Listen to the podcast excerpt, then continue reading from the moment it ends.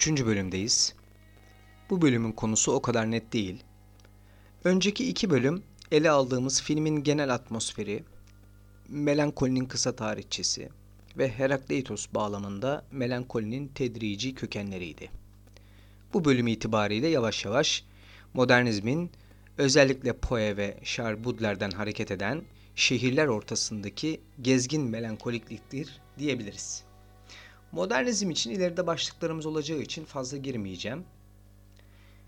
Şimdi artık diyebiliriz ki bize bir son değil, başlangıç gerek. Ama nerededir o dünya göbeği, yaşamın bilgelik ağacını yitirdiğimiz için haleyi de bulamıyoruz. Susmak için adam gerekiyor, konuşmak için susmak gerekiyor. İşte Lars von Trier'in melankolisi, Edgar Allan Poe'nin The Man of the Crowd, Kalabalıkların Adamı ile ilgilidir. Kalabalıklar Adamı bin sekiz yüz kırk yılında yazılan kısa öyküydü. Ve hepimiz, şöyle düşünelim, hepimiz yoldan geçen insanları gözlemlemişizdir. Bu insanların aslında ne kadar da yalnız olduklarını düşünmek Kalabalıklar Adamı ile ilgiliydi. Yalnızlık teması on dokuzuncu yüzyılın başat temalarındandı. Köyler terk edilmişti, şehirler doldurulmuştu. Fotoğraf ve video kamera icat edilmiş, üretim ve tüketim haddini aşmıştı. Çoğaldıkça yalnızlaşan bu insanların haleti ruhiyelerinden birisi de melankoliklikti. Bu insanların iptilaları, sanrıları, tutkuları esaret altına alınmıştı. Poe ve Baudelaire burada topu sanata attılar. Mesela Baudelaire, Modern Hayatın Ressamı'nda der ki, hayat ve sanatla ilgili bütün davranışlarımızın kökeninde günahkar olduğumuz inancı yatar. Toplumu sindiremeyen insan, toplum adına katledilen insana dönüşür. Yalnızlığını ilan edecek ama yalnız kalamayacaktır. Bu büyük çelişkiyi niteliksiz adamdaki Ulrich'te, Metamorfoz'daki Gregor Samsa'da ve sosyal pratiklerle savaş halinde olan missus Dalloway'de çok net görebiliriz. Bu protagonist karakterlerle Justin arasında büyük paralellikler vardır. Çoğuna göre modernizm Baudelaire ile geleneğe başkaldırı olarak başlar. Bu kısa zamanda kendisine modern bir mitoloji yaratmıştır. Yani artık Hesiyotların, Homerosların ya da ebedi dönüş mitlerinin ötesinde gezginlerden, gözlemcilerden, katılımcılardan, dandilerden, flanörlerden bahsederiz. Artık kahramanlık bir haslettir. Mesela bu hasleti çok yakın bir şekilde Hollywood'un film unsurlarında görebilirsiniz. Poe'nin hikayesi Le Bruyère'in yalnız olamamanın verdiği büyük talihsizlik alıntısıyla başlar. Kitle Ferdi tedirgin eder. Fert karanlığı seçer. Trier'in uzun evlilik ritüeli, Justin'in çırpınışları, o nomosa, geleneğe baş kaldırışları, devasa bu sözde çeki düzenliğe karşı çıkışı, sürekli kendisiyle vermiş olduğu savaş bunun göstergesi. Justin sürekli bir yas halindeydi. Bize tüm beşeriyeti sallayacak birisini işaret ediyordu. Bir camın arkasından bakıyordu hayata. Bekleme odasındaki pencereden. Bekledikçe beklemeye olan aşinalığın ülfete dönüştüğü bir mekandan seyrediyordu dünyayı. Melankoli, öncesinde de Dogville, Tarkovski'nin Stalker'de yazarın kuyuya attığı taşlardır. Dünyada cennet aramak, insanlık idealine Platon ve Hegel aracılığıyla dönüştüğünden beri hepimiz anomali içindeyiz.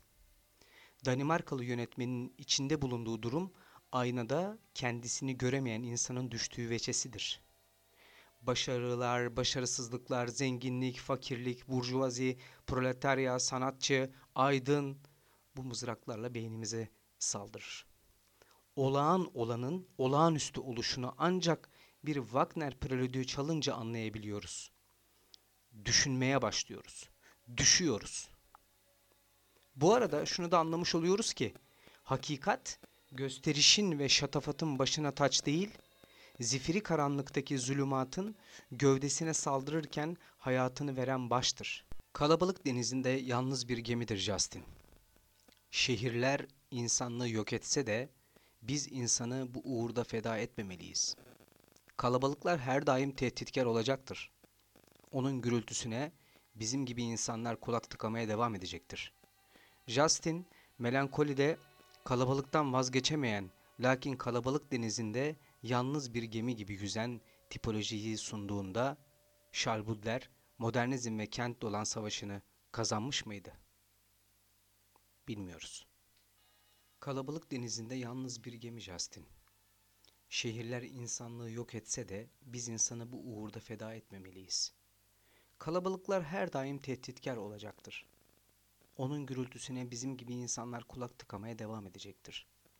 Justin, melankolide kalabalıktan vazgeçemeyen, lakin kalabalık denizinde yalnız bir gemi gibi yüzen tipolojisini sunduğunda Charles Baudelaire modernizm ve kentle olan savaşını kazanmış mıydı? Bu kaybedilmiş bir savaştır. Karda Avcılar tablosu melankolinin hemen başında yaşlı Peter Bruegel'in bin beş yüz altmış beş yılında yaptığı e, tablo olarak gösterilir. Neden melankoliyle bağlantı içerisindedir? Kalabalıklar içindeki yalnızın buharlanışına iyi bir örnektir de o yüzden. Çünkü Karda Avcılar bir ortaçağ öykünmesidir. Birinci bölümde bahsettiğimiz Huizinga'nın Ortaçağın Gün Batımında eserindeki pesimizm bölümüne. Bir taşra, bir rural faaliyet betimlemesi. Melankoli tabii ki baş tacı ediliyor burada. Kasabanın başımıza ördüğü çoraplardan bahseder. Dertsiz başa derttir. Burada başarısız bir seferden sonra eli boş dönen avcılar kasvetin dibine inerler. Bruegel mağlubiyeti ilan etmiştir. Havada kurşuni bulutlar yerdeki beyazlığı almaya her an niyetli. Dogville'in sakinlerini düşünün. Artık Bruegel'in sakinleridir onlar. Bruegel şeytan melankoli temasını bağdaştırır. Kasaba insanın öldüğü yerdir. Yaşayamadığı, köylü kalamadığı, şehirli de olamadığı. İki arada bir deredeliktir. Melankoli hali.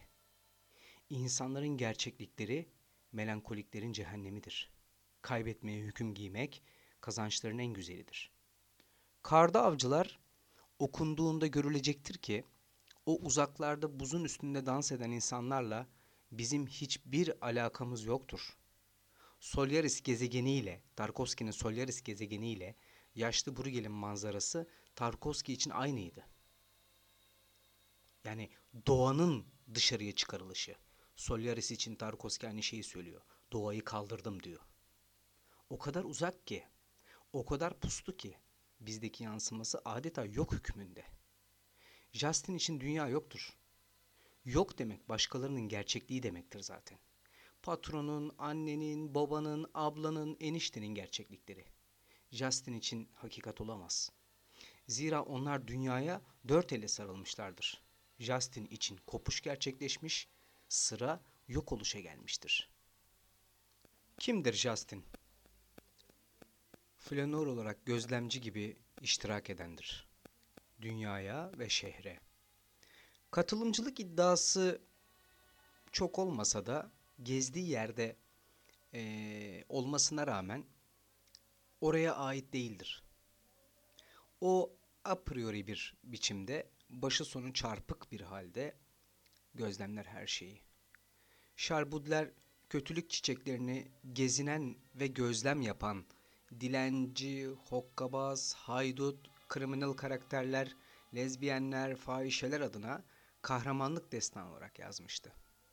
Aristokratik idealler, büyük insanlık ülküleri, büyük fetihler, on dördüncü Louis'ler artık yoktu. Artık Rimbaud'un dediği yerdeydik. Yara bende, bıçak bende. Kurban da benim, cellat da. Artık ilerisi yoktu. Bir sonraki yoktu. Bu konuda Charles Baudelaire e, flanörle ilgili olarak e, şöyle diyordu. Nasıl ki kuş havada, balık suda yaşarsa o da kalabalıklarda var olur. Aşkı, işi gücü kalabalıklardır. Kusursuz flanör için tutkulu gözlemci için ahalinin tam orta yerini, hareketin gelgit noktasını, gelip geçiciyle sonsuzun arasını mesken tutmak müthiş bir keyiftir. Evden uzak kalmak ama her yerde evinde hissetmek. Dünyanın merkezinde olmak, dünyayı gözlemek ama dünyadan saklı kalmak. Bu konuları dolu dolu bulabileceğiniz e, Charles Baudelaire'in Le Peintre de la Vie Moderne, Modern Hayatın Ressamı kitabını şiddetle tavsiye ediyorum. Sanat kurtaracak insanlığı. Lakin hangi sanat? Kötünün estetize edilmiş hali. Sahtenin hakiki olanın yerini alması. Çirkinin güzelliği olan sanat. Kurtuluş karşı sanat devrimindedir. Charles Baudelaire'in bu dediklerini Deleuze'un deterritorialization, yersiz yurtsuzlaştırma edimiyle, ahlakıyla birleştiriyorum. Zemininden kopan insanı göçebe makinelerde birleştirmek. Yersiz yursuzlaşma bedenin çizgisel bir hareketi değil, insanı kültür ve kapitalizm ile e, şaşkına çevirmesi. Bu kısımda kültür ve kapitalizm tabii birbirinden besleniyor artık yani. İzahlarını da e, Deleuze'un e, Guattari ile yazdığı Anti-Ödip'te bulabiliyoruz. Buraya çok fazla girmek istemiyorum ama bunla, burada onlar e, kapitalizm ve aile üçgeninden bahsediyorlardı. Kapitalizm üçgeni para, altın, işte sermaye, aileyi libido, anüs ve fallüs çeperinde istihsaya tabi tutmuşlardı. Burada artık devletten aileye, din adamından öğretmene herkes e, sanki ateşe bir odun taşıyordu. Ferdiyeti öldürmekten bahsediyoruz. Bu da en basit manada e, Justin e, üretmez. Yani Justin'in çıkma ihtimali yok. Çıkan Justin'ler de bu şekilde olur. Yani ortalıkta hep Claire'ler olur. Yani e, kardeşi daha fazla olur. Kapitalizmin bizi özgür olduğumuza inandırmış, modern manada köleler olarak görmesi e, bu Deleuze'un e, organsız beden mefhumunu e, hatırlatıyor. Hayata otistik bakmak, biraz otistik bakmak hepimizin görevi aslında. Yani organsız beden e, derken yani bir bedenin amacının, hazzının, istençlerinin olmamasından bahsediyorum. Mekansız şehirlerden bahsediyorum. Yer kaplamamaktan, akıp gitmekten. Dali'nin tablolarını hatırlayalım. Buñuel'in rüya sekanslarını. Bu Artaud'un bedenin asalak oluşunu dillendirmesini. Bir insan tornadan çıkmış üretim nesnesi midir? Çarpıktır o, günahkardır, arızalıdır. Yani Artaud ve avaneleri onu hatırlatmaya çalıştılar hep. Bu iş elbette e, yeni mistiklere, yeni taoculara falan da gidiyor. E, işin dini boyutu da var. Yani modernizm yekpare bir şey değil. Bu anlattıklarım üzerinde, Justin üzerinde de e, çok rahat okumalar yapılabiliyor. Bitirirken sonraki bölümü e, bu bu şekilde devam ettireceğim.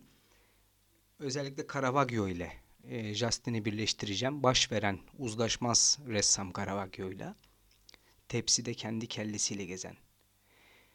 Yani bu netlikten, e, uzlaşmaktan, birbirini pohpohlamaktan nefret eden, aynı çizgi üzerinde gideceğiz. Yani bir şekilde Caravaggio ile e, Justin bize e, çok önemli e, düşünceler e, sağlayacak, yol göstermeye devam edecekler.